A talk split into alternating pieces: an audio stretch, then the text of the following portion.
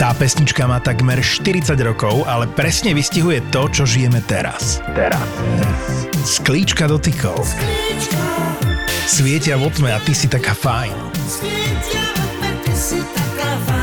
Dotýkame sa sklíčok a tých reálnych dotykov je málo. Používaj mobil s rozumom, pretože keď to preháňaš, stráca sa aj príroda. A to sa nás všetkých dotýka. Podcasty v produkcii ZAPO ti prináša digitálna očistá od SPP.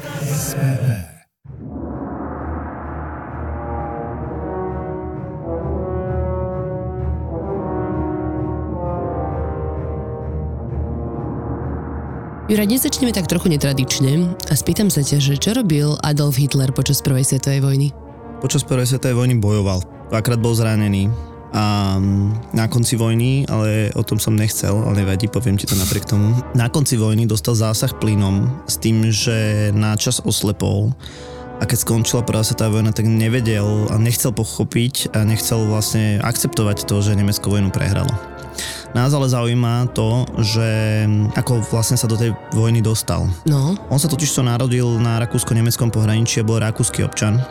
A keď vypukla prvá svetová vojna, tak prešiel do Nemecka, do Mnichova, kde v podstate zradil vlast, hej. Prihlásil sa totiž do nemeckej armády, na čo potreboval nejaké také akože potvrdenie a reálne teda narukoval a fun fact je ten, že vlastne v rakúskej armáde ho odmietli pre zlú fyzickú konštrukciu, hej, proste on neprešiel fyzickými testami do rakúskej armády, ale do nemeckého prijali, hej, čiže... Tak ani sa... nezradil, nemal moc na výber, nie?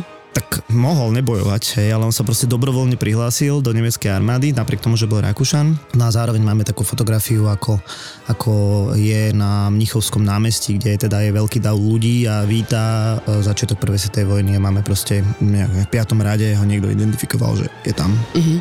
Čiže e, bude riadne bojovať, bude riadnym vojakom, nedosiahne nejaké vyššie hodnosti. A bola pre neho táto skúsenosť v prvej svetovej vojne natoľko dôležitá a akože intenzívna, aby potom sa pustil do svojho projektu? Určite áno, u neho sa počas prvej svetovej vojny jasne vyformovali názory, on ich mal už aj pred prvou svetovou vojnou, ale počas vojny myslím si, že takú nenávisť voči Slovanom Inak akože celý pôvod nacizmu je spojený s prvou svetovou vojnou, o tom sa niekedy porozprávame, ale ako určite sa u neho doformovali názory.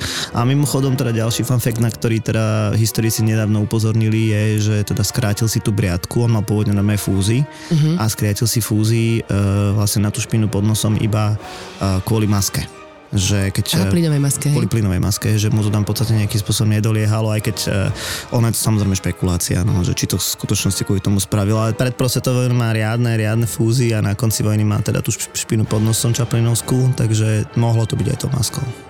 Keď Chaplin potom asi si to nechal oholiť tak kvôli prvej vojne nebojoval. Mm. No, ideme sa rozprávať o tom, že Prvá svetová vojna naozaj ovplyvnila chod dejín celkovo a, a nie len Hitler, ale aj mnohí ďalší si počas nej vyformovali svoje názory, ktoré potom formovali samozrejme Európu v ďalšom dianí. Čiže Prvá svetová vojna bude naša dnešná téma. Trošku sme to zahrali takto. A samozrejme, ak sa budete chcieť dozvedieť ešte viacej o Prvej svetovej vojne, nejakých takých inštanciách, že čo by sa mohlo stať, keby napríklad Hitler nebol nebojoval v prvej svetovej vojne, alebo keby nezastrelili uh, Františka Ferdinanda, tak o tomto sa vždy rozprávame v takej mini epizóde na slovenskej podcastovej aplikácii Toldo, kde to vydávame teda ako extra obsah. Takže ak sa pôjdete pozrieť na túto aplikáciu na podcast Tak bolo, tak tam nájdete práve tieto naše mini diskusie. Každý týždeň ich tam pridávame a zároveň nás tak môžete aj podporiť.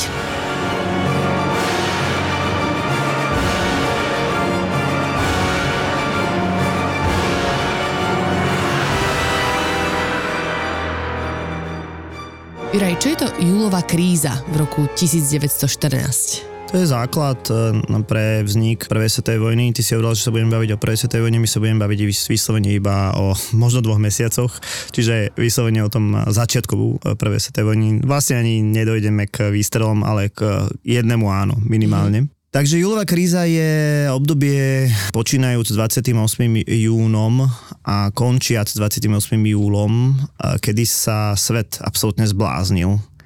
A od e, celkom mierového usporiadania, naozaj to predvojnové obdobie sa nazýva, že krásna epocha, bel epoch, sa vlastne svet dostane k svetovej katastrofe, ktorú nikdy nezažil.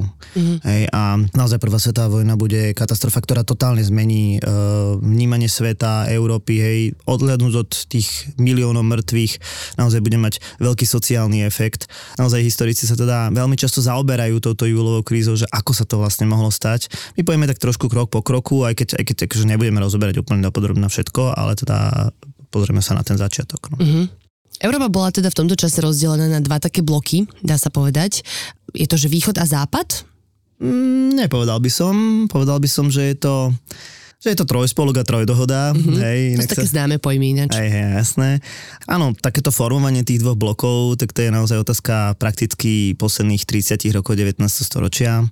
Začneme pri trojspolku veľmi v rýchlosti. Je to teda aliancia troch e, štátov, ktorí ležia viac menej v strednej Európe. Čiže Nemecko, Rakúsko, Rusko, Taliansko v roku 1882 vlastne vytvoria takú alianciu, ktorá je jednoznačne namierená najmä teda voči Francúzsku. A to kvôli čomu? Že čo presne sa im nepáčilo na tej francúzskej politike? O dekádu skôr uh, prebehne tzv. prúsko-francúzska vojna, pri ktorej teda Nemecko samotné vznikne a Prúsi, respektíve Nemci, si uvedomia, že vlastne potrebujú nejakú takú mm, zálohu pre prípadnú francúzskú odvetu, tak si zoberú dve provincie pohraničné, Alsasko a Lotrinsko, ktoré teda ležia na hranici mm, Francúzska a Nemecka, to je dnešný Štrásburg napríklad, a pripoja to k Nemecku. Mm-hmm. Pre Francúzov je to obrovská motivácia na najbližšie desaťročia, aby sa proste presvedčali, že od, odveta je nutná. Čiže vtedy bol pri moci Bismarck, ktorý si jednoznačne uvedomil, že keď bude v budúcnosti vojna, tak bude jednoznačne na jednej strane stať Nemecko, na druhej strane stať Francúzsko. A robil všetko preto, aby Francúzsko izoloval a naopak, aby e, získaval e, spojencov pre, pre seba, pre mm-hmm. Nemcov.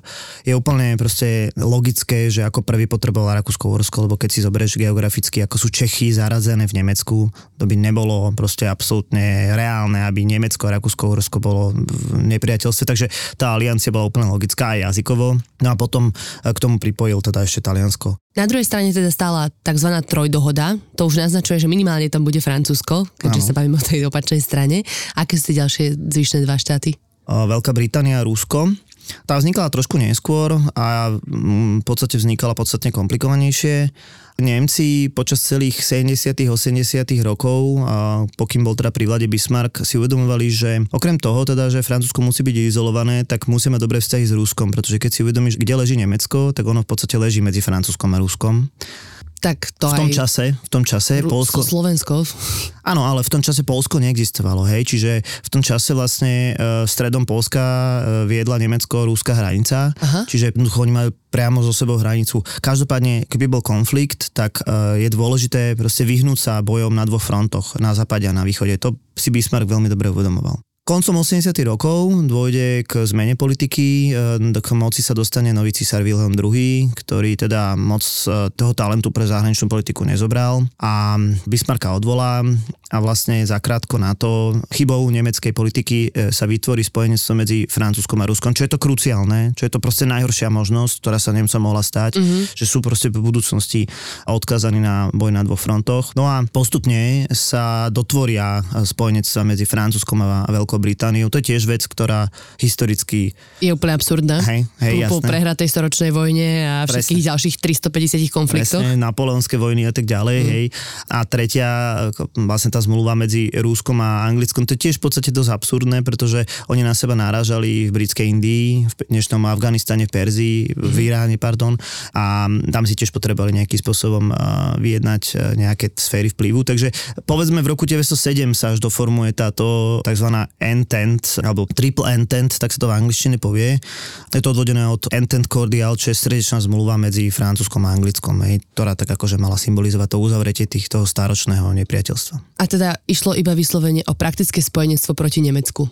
Dá sa to tak povedať? Dá sa to tak povedať, aj keď teda samozrejme tých dôvodov bolo viacej. Tie ostatné mocnosti na seba narážali, či už išlo Rakúsko, Horsko a Rusko, hej, tí mali spoločné záujmy na Balkáne, alebo teda rozdielne, ale zároveň teda spoločné na, na Balkáne. Zároveň tu išlo aj o také pretekanie, hej. Aj tá Veľká Británia dlhodobo ostávala izolovaná, ale na prelome storočí si uvedomila, že hm, tí Nemci sú naozaj nebezpeční, začínajú budovať lodstvo, to pre Britov bolo vždy nebezpečné, alebo teda považovali to za nebezpečenstvo. Rovnako tam bola nejaká obchodná rivalita, napríklad v kolóniách, voľbách. A zároveň teda ide aj o to zapichovanie si vlajočiek, hej, že proste kde sú tí moji spojenci, kde mám ja územia, naozaj. Taká arkadová hra, vyslovene. Určite áno, no. určite áno. Hej. Môžeme to tak kľudne proste povedať, že ten imperializmus tu vrcholí takými ladinovými slovami a, a aj o tom toto bolo. Čiže nešlo len o nejaké také spojenstvo proti Nemecku, ale tých motivácií tam bolo viacej, ale jednoznačne tieto dva bloky sú proste proti sebe namierené. Jasné. Chceli sme si ich definovať, aby každý vedel, o čo ide. Ty si síce povedal, že to obdobie pred prvou svetovou vojnou bolo také krásne a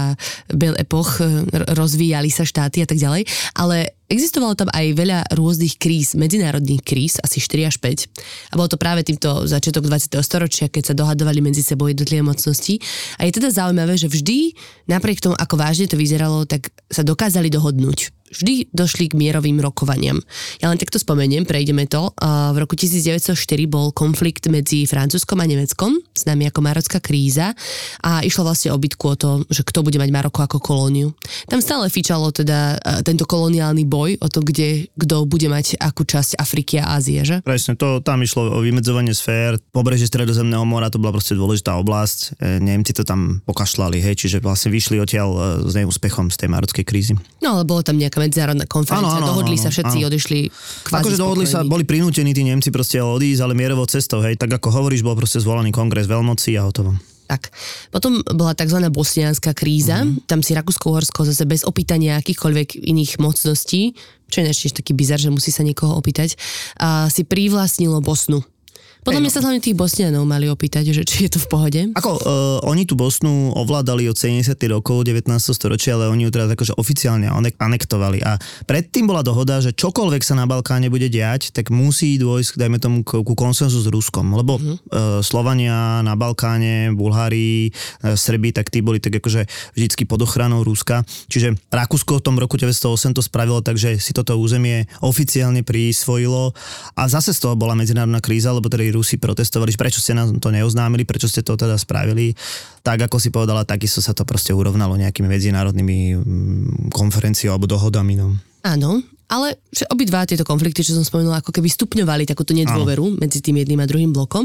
No a k tomu sa teda pridali do tretice aj balkánske vojny. Dostávame sa už na ten Balkán, ktorý, ako určite ste už počuli v škole, bol taký ten súd pušného mhm. prachu, mm-hmm. ale tieto balkánske vojny sa ešte ako keby netýkali úplne zvýšku Európy, to bolo skôr také e, marovanie sa tam v rámci medzi sebou.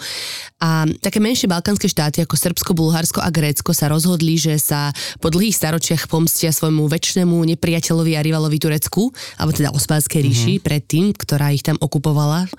Porazia ho, čiže je to také víťazstvo pre tieto balkánske štáty, ale ide o to, kto si zoberie korisť z Turecka. A ako poznáme aj v rámci nejakých rodinných vzťahov, to sa nikdy nerobí dobrotu. Kto čo zdedí. Presne tak, ako hovoríš, e, to bola tzv. prvá balkánska vojna a naozaj v sporoch od vojnovú korisť, bavíme sa hlavne o dnešnom Macedónsku a dajme tomu Kosove. Došlo k druhej balkánskej vojne, najmä teda medzi Bulharskom a tými ostatnými, tak by som povedal. Bulharsko bolo proste považované za to hamtavé, hej, a napokon v tej druhej balkánskej vojne teda bolo aj porazené, hej. Že... Uh-huh. A na koho strane boli tieto balkánske štáty, Bulharsko, Grécko, Srbsko a tak ďalej, že ku komu sa prikláňali, k trojspolku alebo k trojdohode? Raz tak, raz tak, ale teda dôležité je to, že ako to bolo pred prvou svetovou vojnou, hej, čiže mm, to Srbsko ako, ako dôležitý mm, pohraničný štát, e, z nášho hľadiska dôležitý pohraničný štát s Rakúskom Horskom, bolo dlhodobo orientované pro nemecky, ale e, v roku 1904 tam dojde k takému palacovom prevratu a, a tá orientácia sa presne otočí, čiže na Rusko, mm-hmm. hej, a stane sa ako dôležitým spojencom na Balkáne. lebo Slovania, aj hej. pravoslávnych. Áno, áno, ten kultúrny vplyv tam bol jasný, ale akože je tam evidentná od istého bodu naozaj e, zmena tej orientácie a naozaj od tohto času začne byť e, Srbsko vyslovene protirakúske, čiže proti svojmu mocnému susedovi. Bulhári, tak tam tiež tak e, lavíruje pronemecká, proruská politika. No, mali myslím, že nemeckého kráľa, ano. že z nemeckých rodov. Áno, áno. Akože e, to bolo aj v Rumunsku, aj, aj v Grécku, ale teda ten vplyv Nemcov tam bol, samozrejme. Po tej prehratej druhej balkánskej vojne jednoznačne teda vyhrá ten nemecký element tej bulharskej politiky, pretože oni chceli odvetu. Hej, čiže oni boli tí, ktorí mm-hmm. počas tej druhej balkánskej vojny stáli teda na strane porazených a, a v prípade teda nejakého nového konfliktu to chceli tento status zmeniť. Gréci a Rumúni, no tak tí tak tiež oscilovali, ale napokon sa pridajú na stranu dohody. No, dostávame sa teda už k tomu takému známemu konfliktu, alebo teda už vyslovene do centra diania na Balkáne. Ono sa tak hovorí, že tieto konflikty, ktoré boli na Balkáne, same o sebe asi neboli až také dôležité pre dianie v Európe.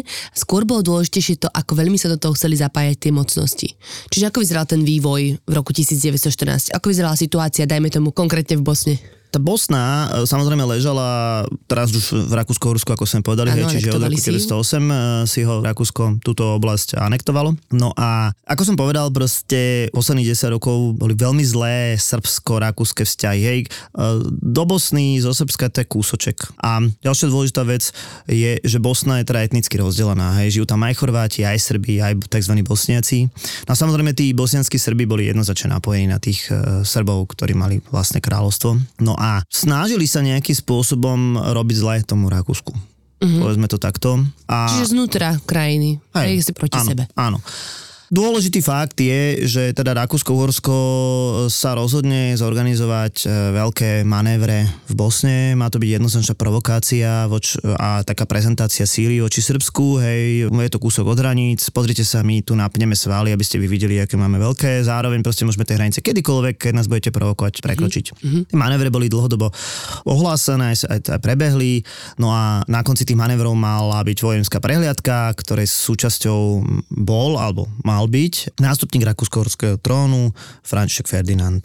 On vtedy ešte nebol cisárom, hej, aby sme si to iba ujasnili, lebo sú tam dvaja Františkovia, tak Áno. František Jozef je originálny cisár Rakúsko-Uhorska, starší pán už, František Ferdinand je nejaký jeho synovec, pokrvný príbuzný, ktorý je nástupca trónu. Ak tak, po tých tragédiách, čo František Jozef mal, mali sme o tom epizódu o Sisi, hej, on dojde o syna, on dojde o dceru, to je druhá vec, dojde o manželku František Jozef, tak napokon teda práve tento synovec uh, bude nástupníkom Rakúsko-Uhorského trónu.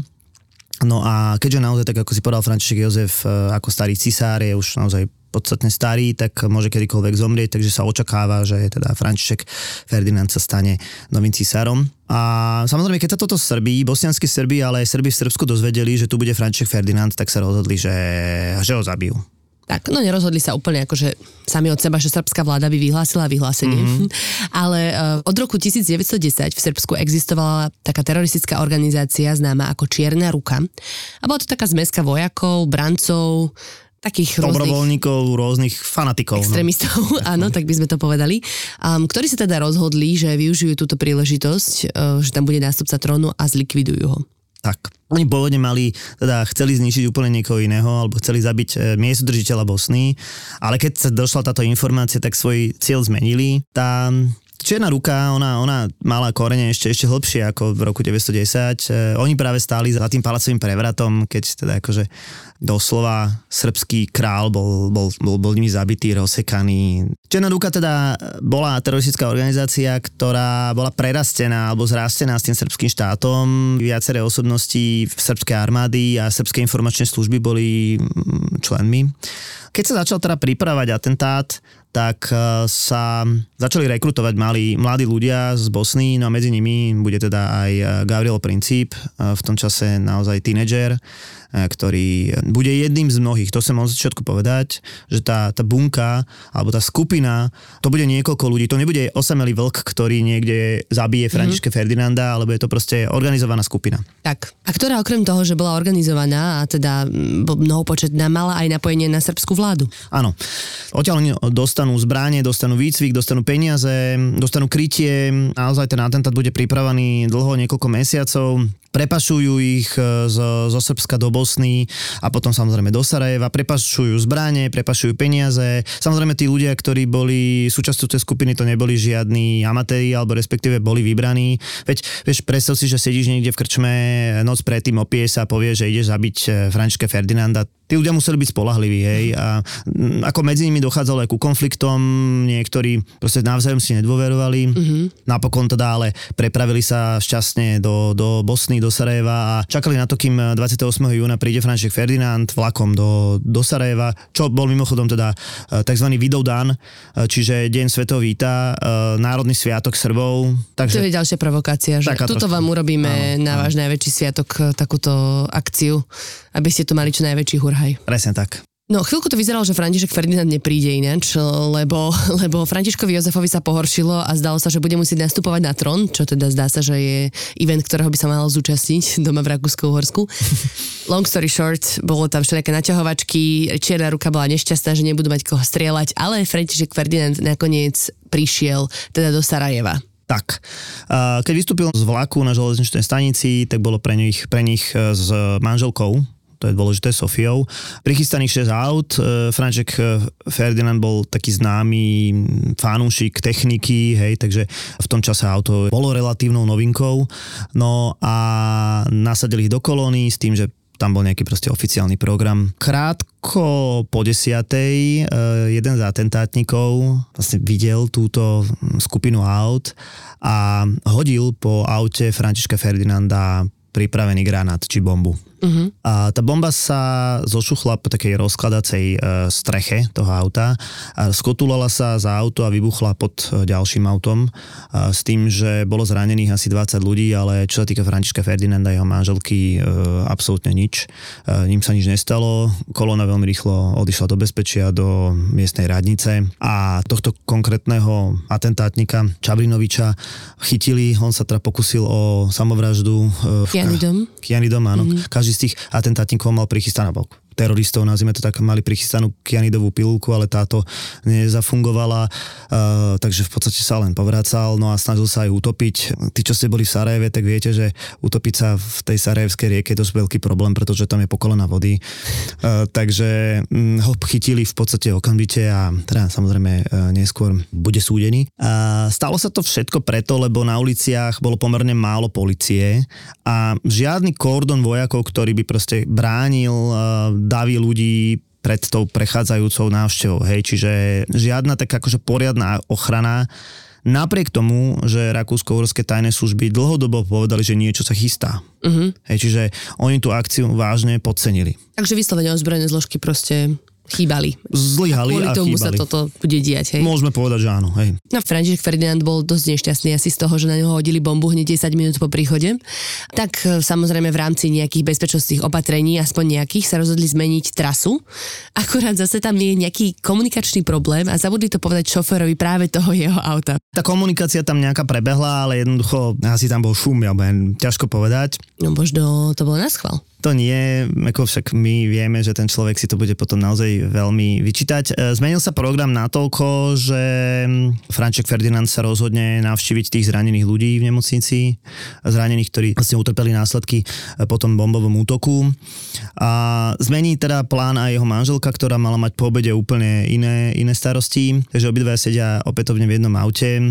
A stane sa naozaj to, že kolona prejde uh, popri rieke, ale práve to auto Františka Ferdinanda omylom odbočí do uličky a keď si šofer proste uvedomí svoju chybu, tak zastane a začne cúvať. A v tom čase jeden z atentátnikov, Gabriel Princip, uh, vidí, že sa asi stal zázrak. A on tam sedel na káve vedľa, že? Sedel na káve, on už sa teda opustil viac menej, že teda atentát nevyšiel, ale keď videl, že čo sa deje, že auto v podstate zastalo a on ho má na pár krokov, tak vyletel a naozaj vystrelil vystrelil niekoľkokrát tým, že Františka Ferdinanda trafil do krčnej e, tepny a samozrejme zasiahol aj manželku Sofiu do žalúdka, takže to sú obidve zranenia, ktoré prakticky boli, boli smrteľné. Nie hneď, ale za pár minút obaja zomrú. Máme teda nejaké také svedectvo o tom, že čo František Ferdinand povedal svojej manželke, že teda nech prežije kvôli ich deťom, ale obidvaja sa nedožili e, zdravotníckej pomoci. Keď máme dopovedať, čo sa stalo s Gavrilom Principom aj s ostatnými, tak prakticky všetci všetci boli pochytaní a neskôr na jeseň bude taký veľký sarajevský proces, kde dostanú inak pomerne mierne tresty, pretože viacerí z nich boli nezletili. Áno, Gavrilo sa mal 17 rokov, čiže čo to boli 8 rokov, 20 rokov dostal, no. myslím, že Gavrilo dostal 20 rokov a ostatní takže 8-12 rokov. Hej, hej. Tí atentátnici. Uh, ono, to, to budeme potom samozrejme za svetovej vojny taký uh, dovetok, že keď bude Srbsko obsadené, tak uh, sa nájdú aj tí ľudia v Srbsku, ktorí boli napojení na ten atentát a tí dostanú teda trest smrti a pokutu čo mi je teda absolútne akože nelogické, že vlastne ideš niekoho popraviť a ešte mu dáš pokutu. Mm. A, akože súdny poplatok, no neviem. Ale zároveň teda Gabriel Princip zomrie v terezínskej väznici, oficiálne na následky kostenej tuberkulózy, samozrejme v tom roku 1914 nikto netušil, že, že z toho bude ešte medzinárodný konflikt, ale teda Gabriel Princip e, nedožije konca vojny. No.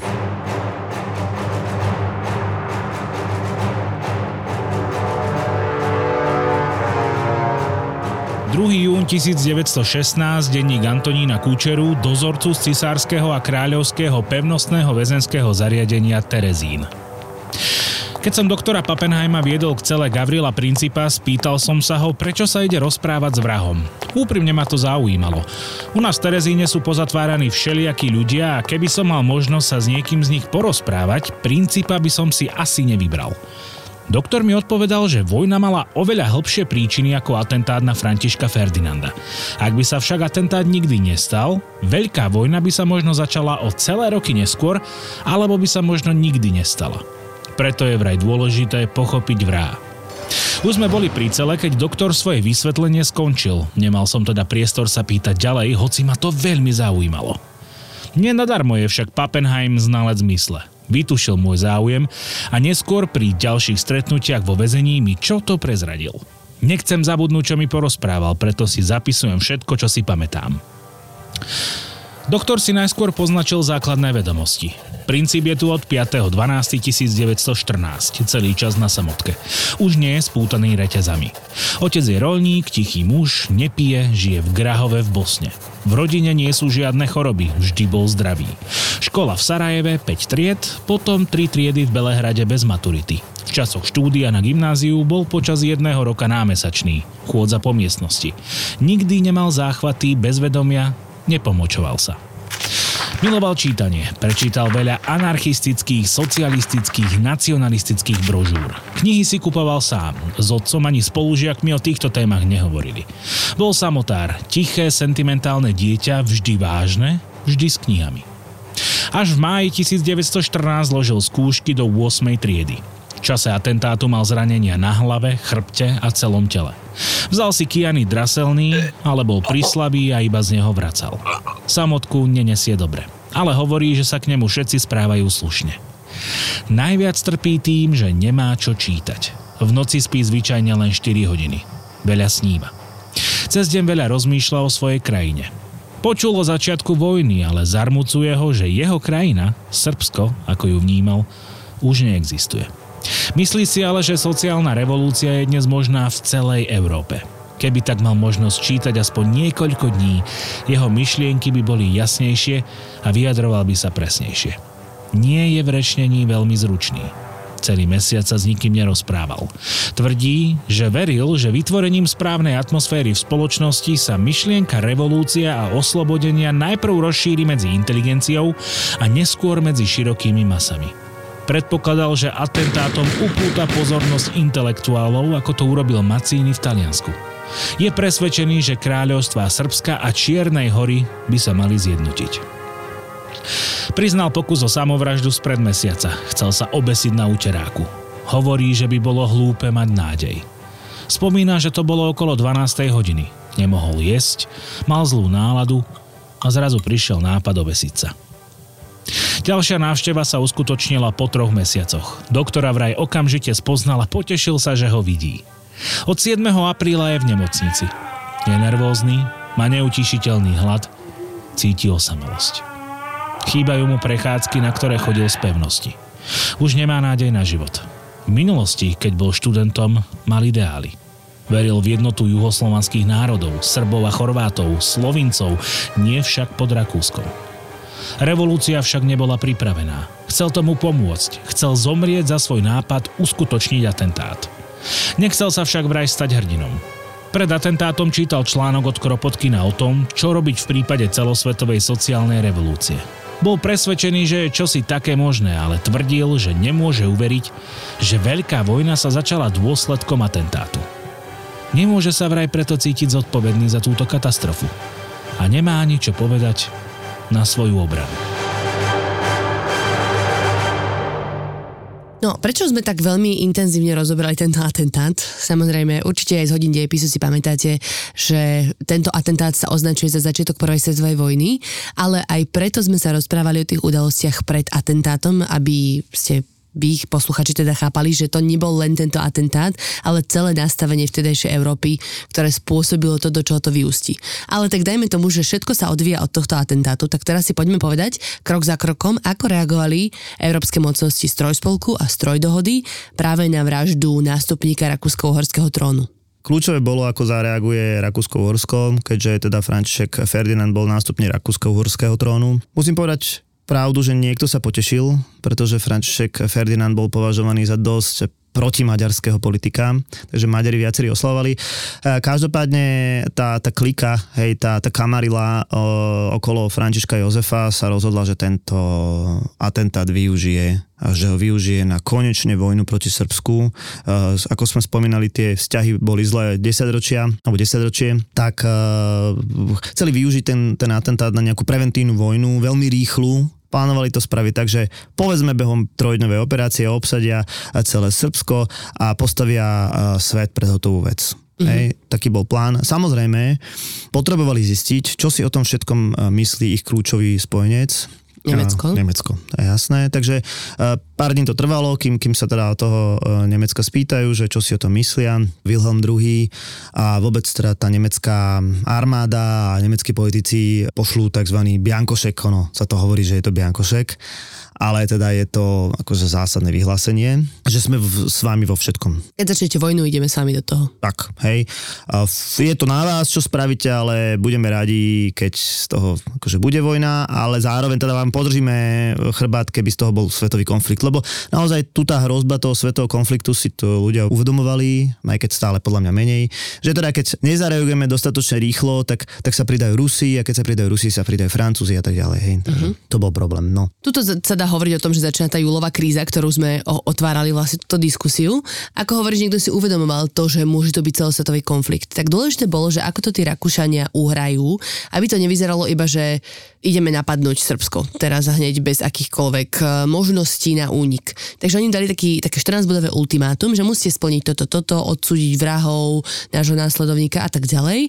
A, a že keď to splnia, tak im nevyhlásia vojnu ale v rámci nejakých vnútorných kulárov nič takéto neplatilo. Oni by vyhlásili vojnu tak či tak, že? Áno, áno. Možno by to spravili dokonca aj bez vyhlásenia vojny. Oni naozaj chceli teda čo najrychlejšie konať. Zároveň celý svet presviečali, že my posielame 14-bodové ultimátum, e, ktoré bude znamenať e, len nejaké v prípade teda jeho nesplnenia bude to znamenať nejaké pokarhanie Srbska, prípadne nejaký finančný trest alebo, alebo uh, celý svet, hlavne teda Rusko, diplomaticky Rakúsko-Horsko pre, presviečalo, že nebude z toho vojna. Hej.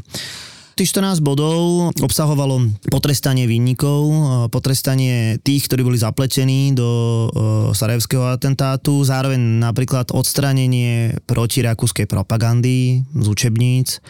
To bolo všetko v poriadku keby jeden z tých bodov neobsahoval, že to všetko budú riešiť rakúsko-uhorskí policajti, respektíve rakúsko-uhorská štátna moc na území Srbska, to bolo pre seba proste neakceptovateľné z toho hľadiska, že by sa v podstate ukázalo, že kam to až všade siaha, hej.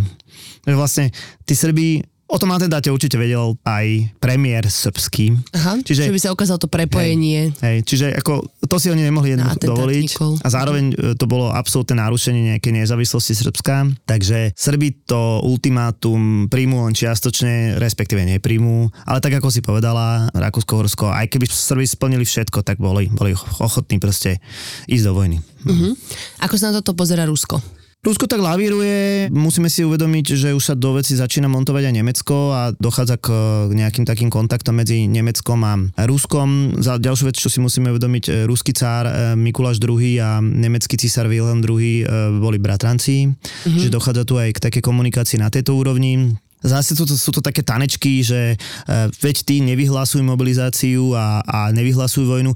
To by sme mali asi povedať, čo, čo znamená vyhlásenie mobilizácie. Povoláš bežných mužov do vojenskej služby. Áno, áno. Musíme si uvedomiť, že čo tá mobilizácia v eh, tom roku 1914 znamená od tej správy, že ideme do vojny, povolávame mužov, vyzbrojujeme ich, dávame im uniformy a posielame ich na front. Toto keď sa proste začalo, tak už neexistoval krok späť. Keď sa tá mašina rozbehla, tak eh, dajme tomu pre Nemcov to znamená vojna. Hej? Pretože Nemci, keď zmobilizujú, tí vojaci sú automaticky posielaní na front a rozbieha sa proste plán, ktorý tu bol dlhodobo e, budovaný. Hej? Čiže... Čiže oni dlhodobo chceli Nemci ísť do nejakého konfliktu, do nejakej vojny? Hej, dlhodobo sa na to pripravovali, dlhodobo zbrojili, cvičili vojakov a mali proste pripravený plán, že najprv zautočia na Francúzsko, potom na Rusko.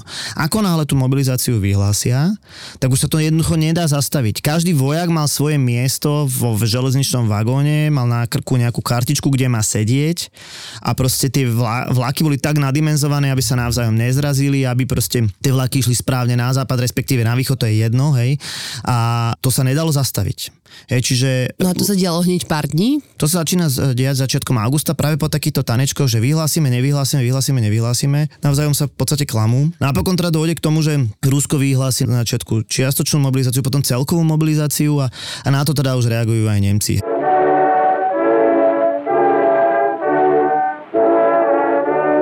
Príbeh je inšpirovaný knihou Válka a nadie 4. august 1914, denník Elfriede Kúrovej z mesta Schneidermühl.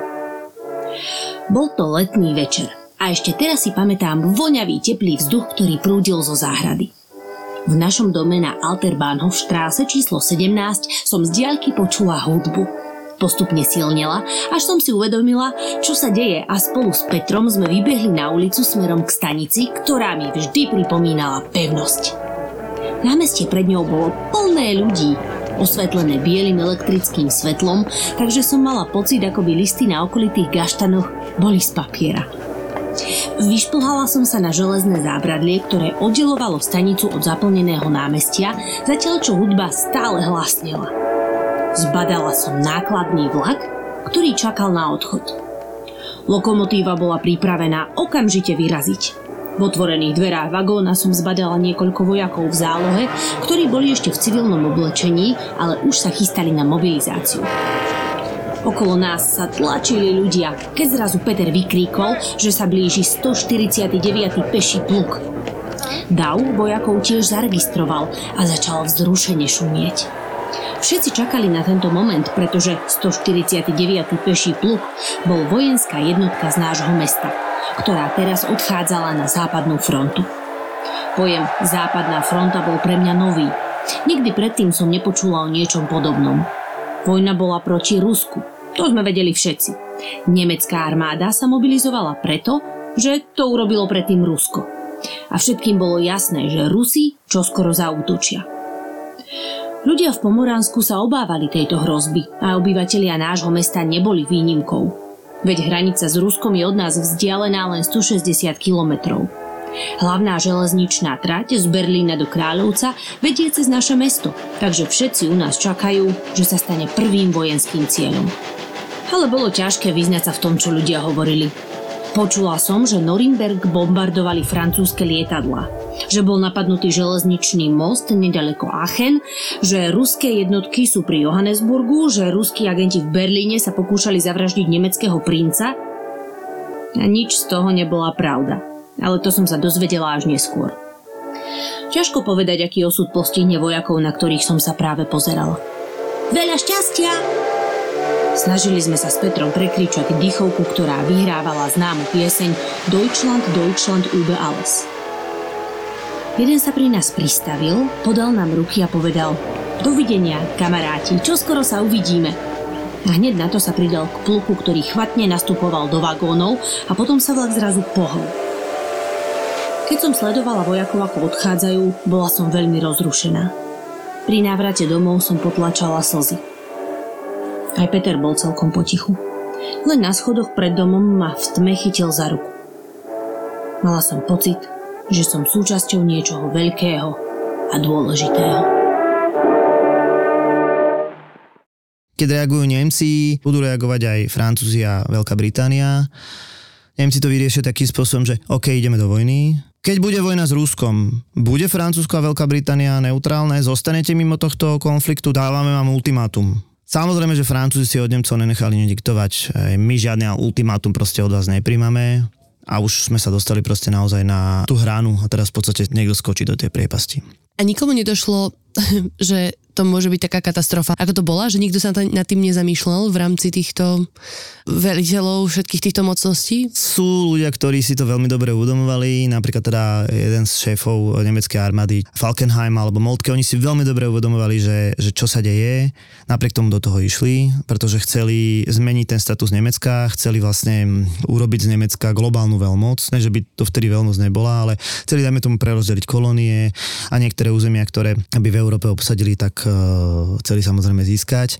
Je taká knižka, ktorá sa že Sleepwalkers, hej, a, a to je presne o tomto období, kedy, kedy ako keby Európa blúznila, alebo, alebo boli proste námesační tí ľudia, keďže si uvedom, neuvedomovali. Ešte si musíš uvedomiť, že nikdy, povedzme, že v moderných dejinách nebojovalo toľko veľmocí naraz proti sebe v podstate behom niekoľkých e, dní, povedzme behom jedného týždňa, si vyhlásia vojnu Rakúsko, Rusko, Rusko, Nemecko, Francúzsko a potom aj Veľká Británia. Čiže jediný, ktorý ostane akože mimo, je Taliansko. Čiže v 5 veľkých veľmocí sa do seba navzájom pustí. Mm-hmm. Čo je akože okamžite svetový konflikt. Keď zoberieme... A bolo to ako domino efekt, že teda vieme, že mesiac po zabití Františka Ferdinanda, teda 28.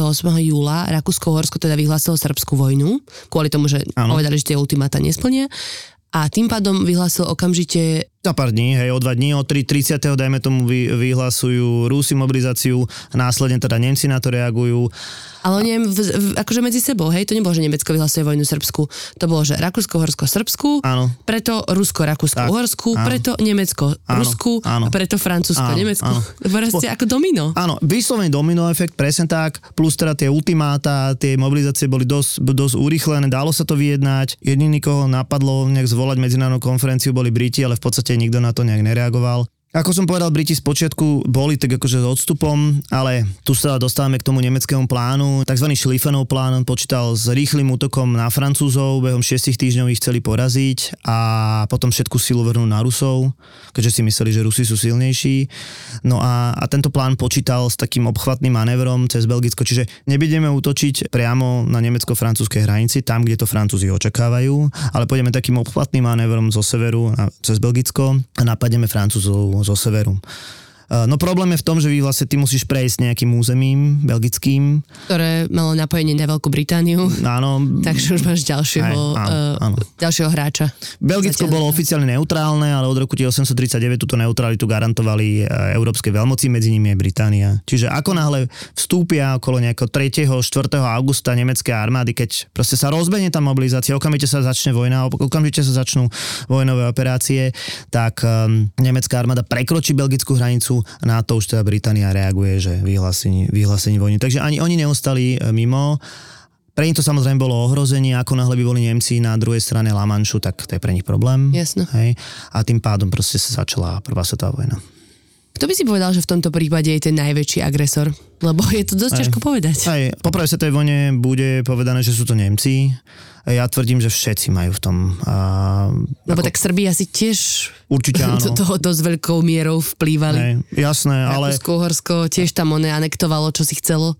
Rakúsko-Horsko, aj Rusko, aj Francúzsko a konec koncov aj tá Británia. Všetci mali mocenské ciele, každý nejakým spôsobom prispel svojou, svojou časťou. Čiže považovať Nemcov za jediných e, vinníkov vojny, to už je samozrejme historikmi dávno prekonané, ale teda dnes hovoríme, že to bol taký naozaj domino efekt. Kľudne to môžeme povedať domino efekt. No. Mm. no a teda Taliansko sa do vojny zapojí asi až po roku, okolo mm-hmm. roku 1915 mm-hmm. a mhm. prekvapilo na strane dohody. Aj. Čiže oni nedržali tých svojich bývalých spojencov Rakúsko, Horsko a Nemecko, ale išli k Francúzsku, Rusku a k Británii. A prečo? Lebo akože si vyhodnotili, kto bol bad guys a kto bol good guys? Pre Talianov boli bad guys vždycky Rakúšania, napriek tomu, že mali spolu spojenectvo, ale proste e, Taliani majú oblasť e, tzv. Južného Tyrolska, ktorá bola súčasťou Rakúska-Uhorska a žili tam Taliani táto oblasť bola pre Talianov vždy problematická. Aha, čiže sa sporili o nejaké spoločné územie. Povedzme, že mm. áno. Čiže tie vzťahy medzi Rakúskom a Talianskom nikdy neboli bohvie aké. To je prvá vec a druhá vec. Samozrejme, že tu zahrala aj diplomácia a, a proste také presvedčenie zo strany Veľkej Británie a Francúzsko. Poďte k nám, poďte k nám. Ale zároveň je to dôležité, čo si povedala, pretože to, čo sme my hovorili, že sú tu nejaké dva bloky mocnosti, ktoré sa do seba pustia, no nie, nie nepustia Hej, pretože napokon tí Italiani do toho nevstúpia. Hej, takže v podstate vyvraciam to, čo som povedal na začiatku, že prvá svetová vojna bola konfliktom, ktorý vznikol na základe sporov medzi tými dvoma alianciami. No napokon nie, lebo tí Italiani do toho nevstúpia a vystúpia na opačnej strane, ale, ale v podstate... Tak to je jeden štát, ale... Hej. A... Inak ma ešte celkom zaujíma, keď sme teda v Európe a že naozaj celá Európa je v ohni a celá Európa bojuje v rámci Balkánu a tak ďalej. Čo sa dialo v Španielsku? To je taký mm. tam odrezaný kút. Španielsko, na to sa inak do študenti vážne často pýtajú, že čo sa deje v Španielsku. Španielsko bolo od, e, povedzme, v druhej polovici 19. storočia zmietané častými občianskými vojnami, tzv. karlistickými voj, vojnami. To znamená, že oni mali vážne problémy a počas presvetej vojny sa rozhodnú byť e, neutrálni. A to je asi aj taká vec, e, ktorá sa dosť často hovorila a určite ju ešte niekedy budeme spomínať, je, že keď v roku 1918 príde do Európy chrípka, tak jediný, kto o tom mohol informovať, boli Španieli, pretože boli neutrálni, pretože bojujúce krajiny vlastne nemohli informovať o pandémii, pretože by to spôsobilo paniku medzi obyvateľstvom, tak celý svet nadobudol vlastne domnienku, že ide o španielskú chrypku. A. To len preto, hej, že to Španielsko, že Španielsko bolo vlastne neutrálne. No. Preto sa to bola španielská chrypka, preto napriek tomu, chrypka. že bola v celej Európe, ale Španieli o tom informovali. Áno, áno, akože áno, hej, hej.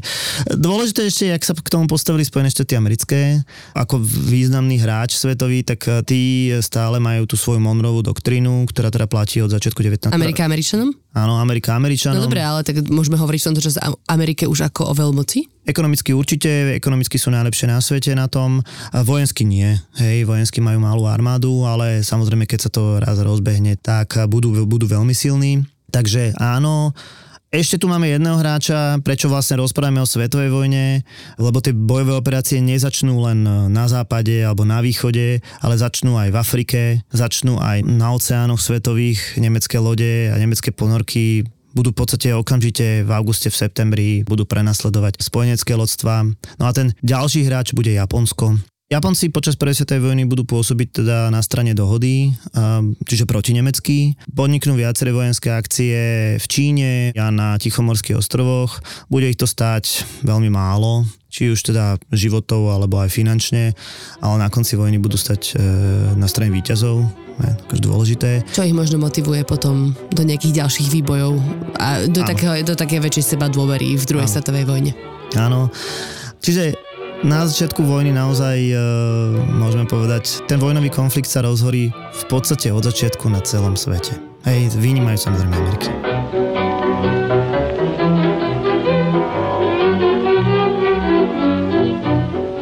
Príbeh je inšpirovaný knihou Válka a nadeje. 25. august 1914. Denník Pála Kelemana. Všetko sa začalo v Budapešti. Spomínam si, ako sa na mňa ľudia pozerali, keď som nastupoval do drožky v husárskej uniforme. Mal som červené nohavice, modrú tuniku, svetlomodrý kabát a vysoké kožené čižmy. Na východnej stanici som sa musel pretlačiť hustým davom a predrať sa k svojmu vlaku. Spomínam si, že som videl plačúce ženy, ale aj staršieho pána, ktorý bežal popri vlaku, pretože sa chcel naposledy rozlúčiť so svojím synom. Po niekoľkých hodinách cesty som sa prihlásil pri svojom pluku. Keď som dorazil do mobilizačného strediska, ubytovali ma klasicky u farmára. Následoval celý rad rutinných úloh. Vyzvihnúť si všetko potrebné vybavenie, vrátanie koňa a sedla, nechať si vyplatiť mzdu a absolvovať dlhú, ale neznesiteľnú dlhú rekapituláciu ďalších praktických úloh v miestnosti.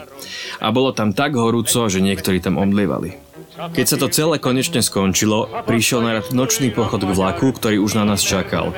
Jazda sa vliekla. Vlak, ktorý mieril na front, na každej stanici vítali nadšené davy. Hrala hudba, pláplali pochodne, bolo tam víno, delegácie, vlajky a volanie na slávu armáde. Až potom sme sa vydali na prvý skutočný pochod. Nič ale nenaznačovalo, že sme vo vojne. Žiadne vzdialené dunenie diel a podobné veci. Mojej hlave to stále bolo ako cvičenie. Bolo teplo, nad hlavami modré nebo, voňalo seno, aj keď bol cítiť pot a konský trus. Keď naša jednotka naozaj dorazila do Haliča, uvedomil som si, že toto ani z diálky nie je cvičenie. Videl som, ako rolníci a Židia opúšťajú mesto, v ktorom panovala atmosféra strachu a chaosu, pretože sa hovorilo, že Rusi sú už blízko. O pol 12. v noci bol poplach. Mal som dojem, že všetci sú vystrašení. Obliekol som si uniformu a vybehol von, aby som sa pripojil k svojej rote. Všetci už boli v sedle a tak sme stáli pripravení na ďalšie rozkazy a povely. Na ceste stáli vojaci pechoty a delostrelci. V ďalke bolo počuť strelby. Miestni obyvatelia doslova utekali z mesta, niektorí na vozoch, koňoch, niektorí aj pešo. Zo sebou mali len toľko, koľko uniesli. Obraz vyčerpania, prachu, potu, obrovského chaosu a bolesti, utrpenia a paniky. V tvári ľudí bolo vidieť hrôzu, ako by sa ten oblak prachu, ktorý rozvírili, na nich doslova prisal a oni neboli schopní sa ho zbaviť. A potom Rusi zautočili. Pamätám si krv a chaos. Ani by som komplexne nevedel popísať, čo sa stalo. Bolo však jasné, že išlo o porážku Rakúsko-Uhorskej armády. Našu porážku. A tá bola úplne kolosálna, ale aj úplne neočakávaná.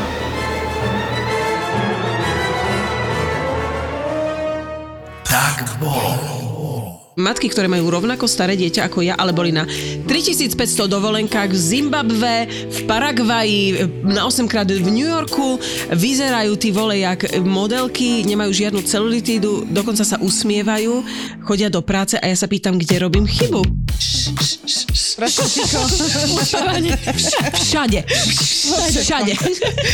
Zo srandy zvyknú hovoriť, že ani jedna z nich nevyštudovala vysokú materskú a naozaj je pravda, že tento podcast nevznikol preto, aby vám radili, ako zvládnuť toto nie vždy easy obdobie, ale preto, aby mali šancu na chvíľu vypadnúť z domu. Čo robíš, čo preháňaš, ale tie hormóny, všetko, čo máš v hlave.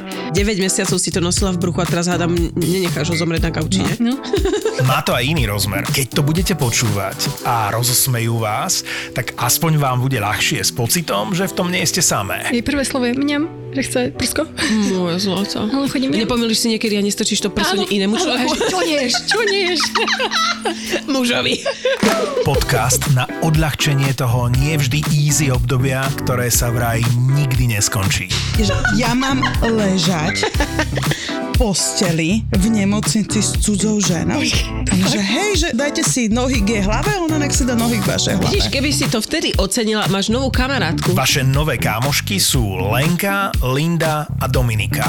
Tri maminy, stále relatívne čerstvé matky a materky, čo sa len snažia prežiť. Ja nenávidím, keď on otvorí ráno dvere a má dobrú náladu a sa usmieva a mi povie, dobré ránko, láska. A- ako sa máš? Ako si sa vyspinkala? Náš ZAPO podcastový tip pre teba je novinka Mater Amatér. ZAPO. Zábrná v podcastovách.